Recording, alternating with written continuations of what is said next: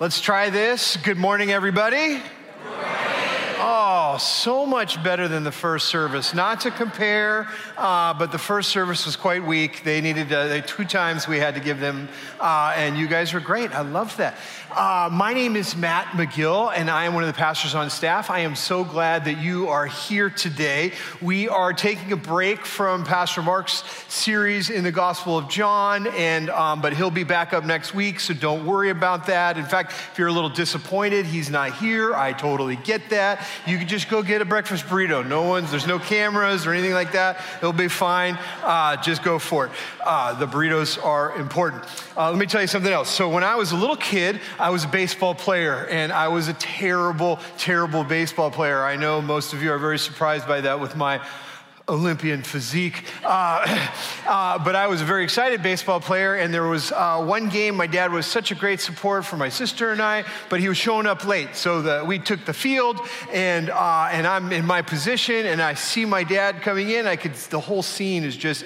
We were at Utt, uh, I'm sorry, Currie School in Tustin. I know what field we were on, and and and there he is, and I was so excited. In the middle of the game, I said, "Hey, Dad, I'm playing right field." Uh, and then I heard a little bit of a chuckle from all the parents uh, in, the, in the sidelines there. The sidelines, that's a different sport, uh, in the stands. And, um, and that, that, didn't, that didn't slow me down even just a little tiny bit. Uh, my dad, who has no fear and does not care what anybody else thinks in the world, he just kind of stands back up and he says, Son, I could see that. and I just was like, oh, yeah, uh, the guy does a lot more about baseball than I do. I guess I don't need to tell him what position I'm in. Uh, okay, but you know, whatever, I'm still having a good time. Afterwards, we had this tradition, family tradition. We would go to the same donut place after uh, all our sports on Saturdays. And um, and I think I like that more than the sports, which that is obvious by the physique. Uh, and, and I never forget one of the things my dad said to me he, he said, "We're talking about the game and all this stuff. And, and he said, but you know what, son, I'm proud of you. I'm proud for, for how positive you are and how you give baseball everything you've got. Uh, and then he paused for a second. He's like, "You don't have much to give, but you you give it as much as much as you can." And uh, just think about that for a second. What moves a son uh, to want to be blessed by his father or by his mother. I mean, in that moment, it was so great. I was, I was acknowledged and I was affirmed. And the power of that blessing, honestly, it's lasted more than 40 years. I mean, it's something that I think about. It has shaped me. I want to be that positive to my kids and, and, and, and bless them. But the truth is, is that we all need to be blessed. Like this is how God created us. Part of it, how it links us together, but also how it connects us to God. We are created to be acknowledged and to be affirmed. We need that just like a plant needs soil and sunlight. We need to be, we need to be blessed. The good news is that Jesus came to teach us how to live. He came to teach us what it looks like for us to be blessed by God. And so today is part one of a two part series. I'll be back up at the end of the month, and, and we're going to look at a section of scripture called the Beatitudes. Um, there's eight of them. Today we're only looking at, at we're looking at the first four, um, so it's going to be quite a ride. We're going to zoom we're going to zoom through four of them. Um, but the thing is, uh, before we get started, just to make sure we're all on the same the same page here, beatitude is it's kind of a it's a fancy word, but but really what it is is a beatitude is a phrase that, that simplifies life. I mean, life isn't simple. Sometimes life is very complex and very difficult. But a beatitude, it basically it gives you a formula. And, and even though life can be really complex and, and overwhelming, the way you, you attack a complex problem is by breaking it down into small steps. And, and, and, and, and basically, the beatitude says, hey, you'll be blessed if. And, and that's kind of the, the, the, what it reduces things down to and what it's like. It's very simple to, to understand. Uh, blessing is kind of a churchy word, and, and essentially, blessing means happy. Um, uh, but it also, uh, it, it, in the original like Greek, when they talked about blessing, it, it could be divine favor, but it also could be economic favor. And so, 2,000 years ago, when they said, hey, this person's blessed, it was because they were without wants And think about that for a second. I mean, when I got uh, encouraged by my dad in that moment, was there anything else I needed to, after my dad affirmed me and encouraged me? And the answer is yes, I needed that bear claw that was right in front of me. But, but other than the bear claw, I mean, my heart was, was full. But to be blessed meant that, that you had divine favor or economic favor. Does Jesus want you to be happy? Think about that for a second. Does Jesus want you to be happy? And, and, and, I'm glad you didn't answer out loud. This isn't a trick question. I don't want to put anybody on the spot, but the answer is yes. He does want us to be happy, but He wants us to be happy on His terms, not our terms. We have all kinds of ideas that, that would, we think would make us happy. And so, so when God, when I say God wants us to be happy, it's not based on uh, our selfishness and the, the imperfection and the brokenness that we have, it's based on the perfection of God. And so we're going to look at four statements on what it means to be blessed, what it means to be happy. And the first one is this it's in your notes if you're following along, should be up on the screen. But Jesus says this Blessed are the poor in spirit, for theirs is the kingdom of heaven. Blessed are the poor in spirit, for theirs is the kingdom of heaven. And, and one of the things that we see is that uh, the Beatitudes can be really contradictory. I mean, this doesn't really make sense. Poor means you don't have anything or much but poor, yet theirs is the kingdom. And so, so you're poor, you have nothing, but you have kingdom. And it's not just a kingdom, it's the kingdom of heaven. So, how do these things fit together? This is a shocking statement. Maybe you've read it a million times. Maybe you're looking at it for the first time. Either way, I don't want you to be blind to how shocking this is. The truth is, is, is a ladder, a ladder is only useful if the first step is low to the ground, right? You use a ladder to get up high. If that first step is up here, you no longer have a ladder. It's a jungle gym or something for the kids. Uh, and, and this whole idea of being poor in spirit, this is the first step. And it's a low first step that anybody can do. You don't have to have a special expertise or be on the inside. Anybody can take this step. Spiritual poverty, it, it, it's that moment where you say, in the deepest part of who you are, I'm not enough. I'm not perfect. I'm not enough to handle all that life has for me, but God, you are. Poor in spirit is the opposite of pride, and pride is self sufficiency. Self sufficiency is something that we treasure in our culture, and I get it. There are some good things to independence. We need independence, but it can go too far. Poor uh, in spirit, when a person's poor in spirit, they are completely dependent on God on your notes there, it says keyword with a, with a blank, and it's just going to be one word. And, and, um, and so it's going to be tough. We're used to sentences. I realize we're breaking the mold here, uh, but don't worry. Uh, you know, you get, everyone tells us they were writing too much, and so we just want to keep it real simple. One word. Uh, you could really take this in a lot of ways. And honestly, I hope God's Spirit is working in your life and you, you know, leads you down several paths. But the reason why I have a key word is just to kind of focus us in and give you one thing to think about. And the key word for this is repent. The key word is repent. Pastor Mark talked about this a lot last week, and so we're not going to go into it uh, very much. If you missed last week's message, jump online and check it out. But, but the reality is, is that there are winners and losers in life. There are real consequences that are based on what you believe about Jesus. And of course, Jesus had a lot to say about this and to say about repentance. Here's a passage in Matthew 21. This is where Jesus is kind of talking to the religious insiders, people who should have known what was going on, but, well, they didn't. Jesus said this Truly, I tell you, the tax collectors and the prostitutes are entering the kingdom of God ahead of you. For John came to you to show you the way of righteousness, and you did not believe him. But the tax collectors and the prostitutes did. And even after you saw this, you did not repent and believe him.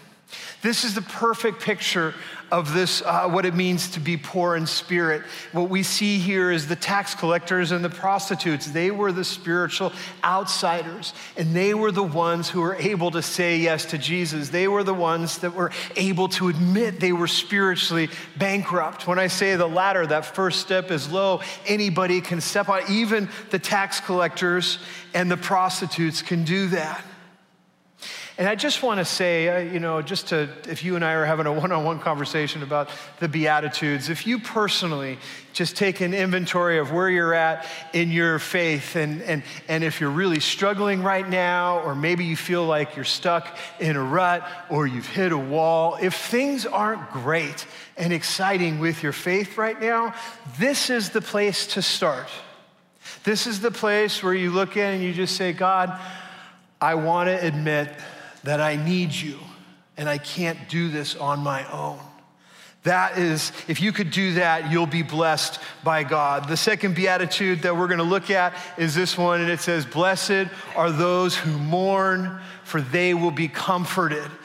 The Beatitudes are shocking. I read this. I'm a person, I got a lot of questions. I'm very, uh, you know, critical thinker. Hopefully, I don't have a critical heart, but critical, you know, I always challenge and wonder, you know, and, and this one's really shocking because is it good to be sad? Does God want us to be sad? Does this mean the bad things that happen in the world are good because they lead us to, to mourning? And so let's unravel this knot a little bit. I think that there's two approaches when it comes to, to sadness and to suffering and to mourning. The first approach is the compensation approach, and it seems good at first, but once you dig into it, it's like, ah, this doesn't really hold together. The, the compensation approach says this it says, life now has to be terrible for life to be good in heaven. And so if I'm not suffering, then something is wrong. And, and this is kind of a poor me attitude that, that is based on a kernel of truth. Heaven's going to be unbelievable. No tears, no sadness. It's going to be perfect. We're going to be with God face to face. We're going to be reunited with people that we have known and have died. Heaven is gonna be amazing, but it is not correct to believe life has to be terrible now so that I'll be compensated when I get in heaven. A healthier approach, and, and, one that I believe is more accurate, is the transformational approach. And, and the transformational approach, when it seeks to understand what God is doing in your heart when you are sad. This doesn't, uh, this approach doesn't say sadness is good in and of itself. Things that make you sad are good in and of themselves. No, let's, let's label them and, and, and accept that, that that is not good. It is not God's will that bad things happen, but it is totally true that God will work through those things. Here's the reality is that God won't waste a hurt. He won't waste a hurt in your life. He will use that to draw you closer to Him. There's all kinds of things that can make, us sad, right? I mean, you just read the newspaper, there's tons of stuff that makes you, makes you sad. I know a ton of people, it's like they give up the news because they're just tired of being sad. Uh, and I get that. You could look in, and there's things that make us sad when we look in. I mean, the, the sins and the selfishness and the things that we do, like, like it's one thing to say, yeah, God, this is wrong. And it's another thing to say, man, this makes me sad that I do this sometimes. And so when we are sad, we need to pay attention to this stuff. Our feelings of sadness are important. But hear me clearly, uh, they're not important uh, just for uh, self care and self hope, uh, you know, help. Uh, I could care less about your me time. Uh, you know, some of you know me well enough, you're like, yeah, Miguel, I'm pretty sure my me time is not high on your list. It is not up there. But, but what this is, is when you are sad, we should pay attention because this is a time that we can have deeper wisdom, deeper insight, deeper understanding deeper discernment. It's when we're sad that we have a unique opportunity to rely more on God. And so, of course, God comforts us directly. This is part of this passage. But God also uses other people to comfort us. And so, because of that, that's kind of what I want to focus on with this next keyword. It, it's a little bit of a, um, of a out of right field, which is where I played. Uh, but um, but, but, but it'll make sense in just a second. So hang with me. That next keyword is risk. That next key word is risk. And I understand that when we're in pain or when we're sad, the last thing we want to do is open ourselves up to more pain and sadness, right? I mean, who takes a risk when you're not feeling great? I mean, that's not a natural, normal thing. I understand. But please understand this part of what I'm saying is that God will comfort us, He'll use other people to comfort us. But when I'm sad, like if, if I need other people to comfort me, those relationships have to be built on trust. And trust has to be built on taking a risk. And so when we're sad, we need to be able to open up and we need to be able to risk with just a few. I'm not saying you risk with everyone that you go on social media and you know share all the saddest things of your heart. I mean that's that's not responsible and, and, and I'm not talking about that. But but what I am talking about is that the Bible is very clear Paul, he says that we ought to carry one another's burdens. But how can I carry your burden if you don't open up and trust me with that? How can other people help carry my burdens if I don't take a risk and open up and trust them with that? The Bible is very clear that loneliness is a bad idea. This is in Ecclesiastes, and uh, the teacher, he wrote this. Again, I saw something meaningless under the sun there was a man all alone. He had neither son nor brother. There was no end to his toil, that's work, and his eyes were not content with his wealth. This word meaningless, it's very strong. It's actually two words put together. It's very, very strong. And um, the reality is, is there's value in solitude. Like, you know, even, you know, for those of you that are super extroverts and you love being around people and you're a motor mouth and you talk constantly, Great, way to go. Identify a little bit with that. Uh, solitude is good. It's good to get alone and to have some time, some time by yourself to think and to reflect. But there is no value in loneliness, in being so utterly alone that there's no one that you can trust. Now, as you look at this, uh, it's interesting. Do you see what tries to replace the lack of relationship? So a man is all alone, and what is, what is he trying to replace that with? If we were in our rooted, we just finished a rooted group a little while ago, and if we were in a rooted group, I'd ask the question, and then I would just stand there and be silent, or sit there and be silent, and let everybody read the passage for themselves uh, and kind of discover. But if I were to do that here, it'd be very awkward to be silent in a large room. So I'm just going to tell you what it is. There, again, I saw something meaningless under the sun. There was a man all alone. There was no end to his toil. Imagine that for a second. I mean, this is just Old Testament stuff. This would never happen today in America that we would take our relational bankruptcy and replace it by throwing ourselves into work and achievement. But, but there is, there is, it would never happen, especially in Orange County, right? Like we just like to kick back and hang out and just have fun. Uh, but, but, but work, is important, but it does not replace relationships and community and fellowship. When we're alone, it is meaningless, utterly meaningless. We need to learn how to open up and trust people just a little bit more. A couple weeks ago, um, I went to, I had this terrible pain in my shoulder. It, I'm a very stubborn person, um, and it took me three weeks to go to the doctor. Is anybody else stubborn, doesn't like going to the doctor?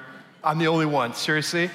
Come on. Okay, take a risk and at least raise a hand. That's not that hard. Thank you. Thank you. Uh, so I'm stubborn. You're stubborn too, sorry. Uh, so I went to the chiropractor for the first time in my life, and the chiropractor did the whole, you know, the x rays and the, the, touching and the feeling and asking questions. And, and so as he's giving me the, the explanation, he says, Well, your x ray tells us that you have a problem. And then, you know, can imagine what I said.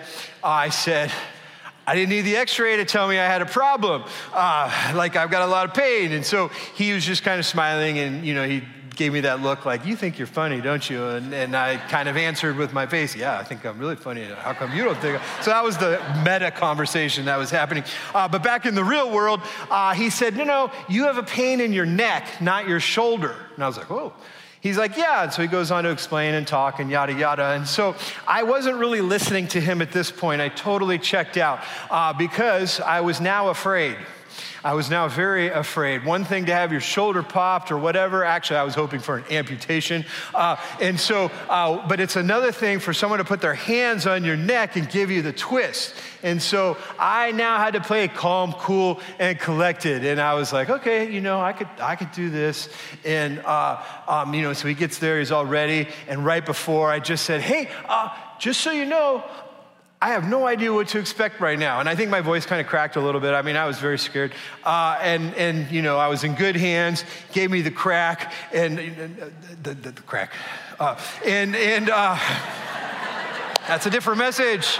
Uh, see what happens second service? You never, never know what's going to happen.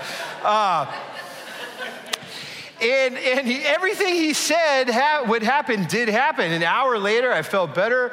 Three hours later, I felt a lot better. It was great. It was like he was a Christian witch doctor. It was unbelievable. It was just amazing. And, and obviously, this was just a physical thing, but, but I needed to trust him if I was going to have comfort in my pain. We need to do this with our relationships, we need to do this with our heart. And I want you to hear me on this, uh, forgetting all the jokes and the, the silliness. We need to stop being so scripted and stop being so fake, where we prop up this perfect picture for everyone else to look at. You don't have to be perfect, and it is okay to be sad. We need to take our sadness and we need to share that with God and be honest with Him about it. And we need to take our sadness and, and things that we're dealing with and trust other people with that. You will be blessed if you can do these things. Number three is this Blessed are the meek. Blessed are the meek, for they will inherit the earth. Man, every once in a while I read Bible verses that I just, I wish I, I'm tempted to go get a Sharpie and just scratch them out all the way so they're not in the Bible anymore. I don't have a problem with the miracles. Miracles are great. I have a problem when the Bible is like, hey, you ought to be meek. Uh, this is really confusing to look at because meek inherit. What happens in our world? It's the aggressive and the ambitious who get things. It's not the meek who get things. This is totally confusing. Maybe you've heard this before. Uh, this is, I've heard this a ton of times, but, but meekness isn't weakness, it's strength under control. And that's a great definition. That's a great understanding of what meekness is. This is the only beatitude that's a direct quote from the Old Testament. In the Old Testament, the word for meek, uh, oftentimes, more often than not, it was used for, for poor, for poverty, like for economically poor. And so the idea here is, is humility. The idea here is that uh, meekness lives at the intersection of humility and gentleness stillness. And personally, this is not a place I like to go to very often. Uh, uh, even just earlier this week, my wife and I were at a restaurant, um, and it was very busy, and I was there with one of my sons Miller. We were there eating, eating breakfast or eating dinner, uh, and um, it was quite busy. And so my wife was sitting outside, inside. We were sitting outside, and um, a person came up, and he was very negative. Uh, and and I don't care really, but he was setting such a bad example for his grandkid, um, and he was so um, he was so rude to the workers. And in this moment, I could feel it happening. That just like a volcano can't be contained by the crust of the earth. My crusader was rising up and I was ready to make things happen. And so I leaned over to Miller and I said, Miller, is this guy ridiculous? Can you hear this guy? And Miller goes, huh? uh, and I said, is this guy ridiculous or what? And he's like, huh. and, and so Miller, Miller, is it true? Miller likes sounds more than actual words. Is this right? Yeah, is it true? I was kind of hoping you can give me a sound, but that's okay. I'll take a head shake. That's good. Uh, sorry to put you on spot, but there you go. Uh, this is because you're not helping me with this video game we're playing together. I'm now getting you back publicly. Uh, You're like, he's a terrible dad. You're probably right. Uh, but in this moment, I was like, really, um, I was God's gift to this man, is how I felt. And, um, and so then I said to Miller, and you're laughing. Some of you are laughing. You're like, what an idiot. There's a couple of you in there, you know exactly what I'm talking about. Very few, but there's a couple of you, it's like, you go get him, buddy. I understand.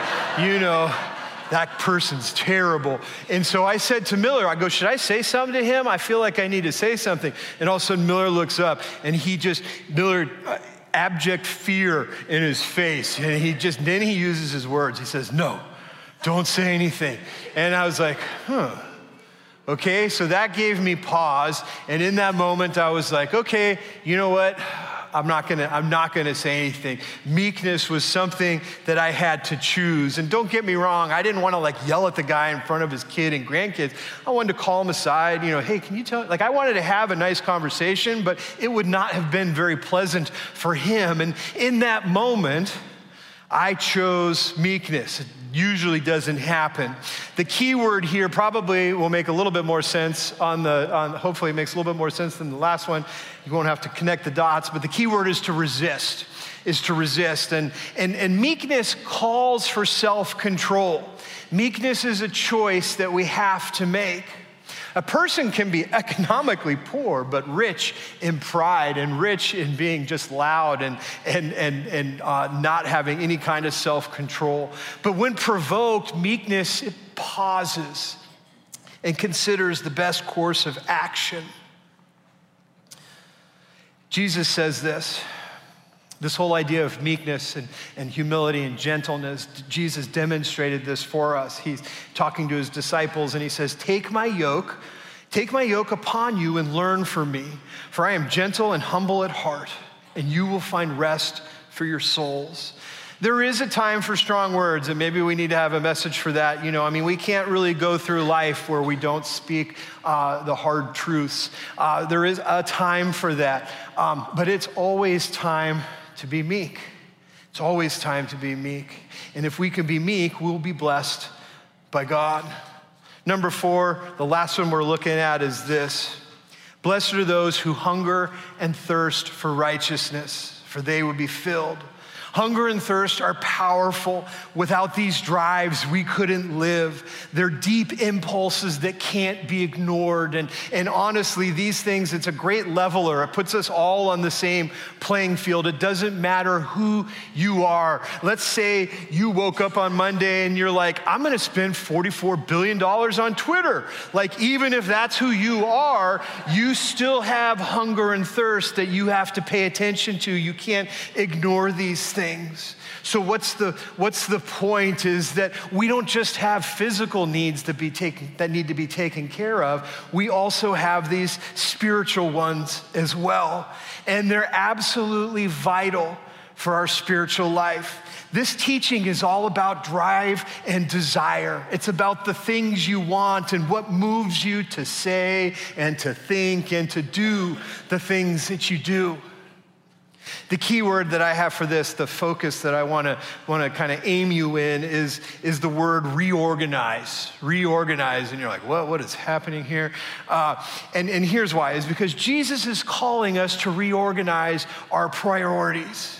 Is that we need to keep the first things as the first things. This, uh, Jesus says this, just a little bit after the Beatitudes. He says, Seek first the kingdom but seek first the kingdom and his righteousness, and all of these things will be given to you as well. And this seeking that Jesus is talking about, this is not a passive pursuit. This is not casual at all. Words like hunger and thirst well, they're calling us to live with an intensity and an enthusiasm, just like an eight year old who's so excited to play baseball for his dad. This is what our faith ought to be like that we're hungering and we're thirsting for righteousness. And if you just want to see where your priorities are at, just, just examine, take a, take a second and go, and where do you spend your time? And where do you spend your thought life, your attention? Your time and your attention will reveal your priorities. It's so easy for concerns in life, legitimate concerns, to take first place. I have a friend in our church. Um, we've been friends for now the last six months. That's how long I've been here. And, uh, and this person, he got um, a huge, awesome new job, and it is really fantastic. And he was telling me about it, and he was excited, and I was excited because God, it's a right fit, and it's what God made him to do. And, and so now he's got a new thing to think about, a new thing in his life life. But here's what I know I also know him well enough that, that this new thing isn't going to overshadow his faith, that he's a person that knows God ought to be the most important thing. And this is really what we all need to do. We need to hunger and thirst for righteousness. We need to know how to be meek. We need to know how to mourn where we don't just trust to God, but we trust to others. And ultimately, man, if, if you need to start somewhere, four things, I gave you a lot, I know. And if you're like, this is a lot, I don't know where to start, then you start on the first one. What does it mean to be poor in spirit for you? That you would acknowledge your dependence on God. So we're going to end our time today. It's going to be a little bit different. I know I shook things up, or you just wrote down one word, so sorry for that. Uh, hopefully, it wasn't you were, uh, wasn't too frightening for you. Uh, but you can tell the band is up here. So why don't we all stand up? We're going to finish our time together uh, by singing one last song, and and it's kind of an oldie. It's one of my favorites. It's kind of an oldie. Uh, the young people are like, "What?" And uh, that's okay. Um, if you don't know the words, that's okay. You just listen and let God's Spirit minister to you as they play and as Shelby sings.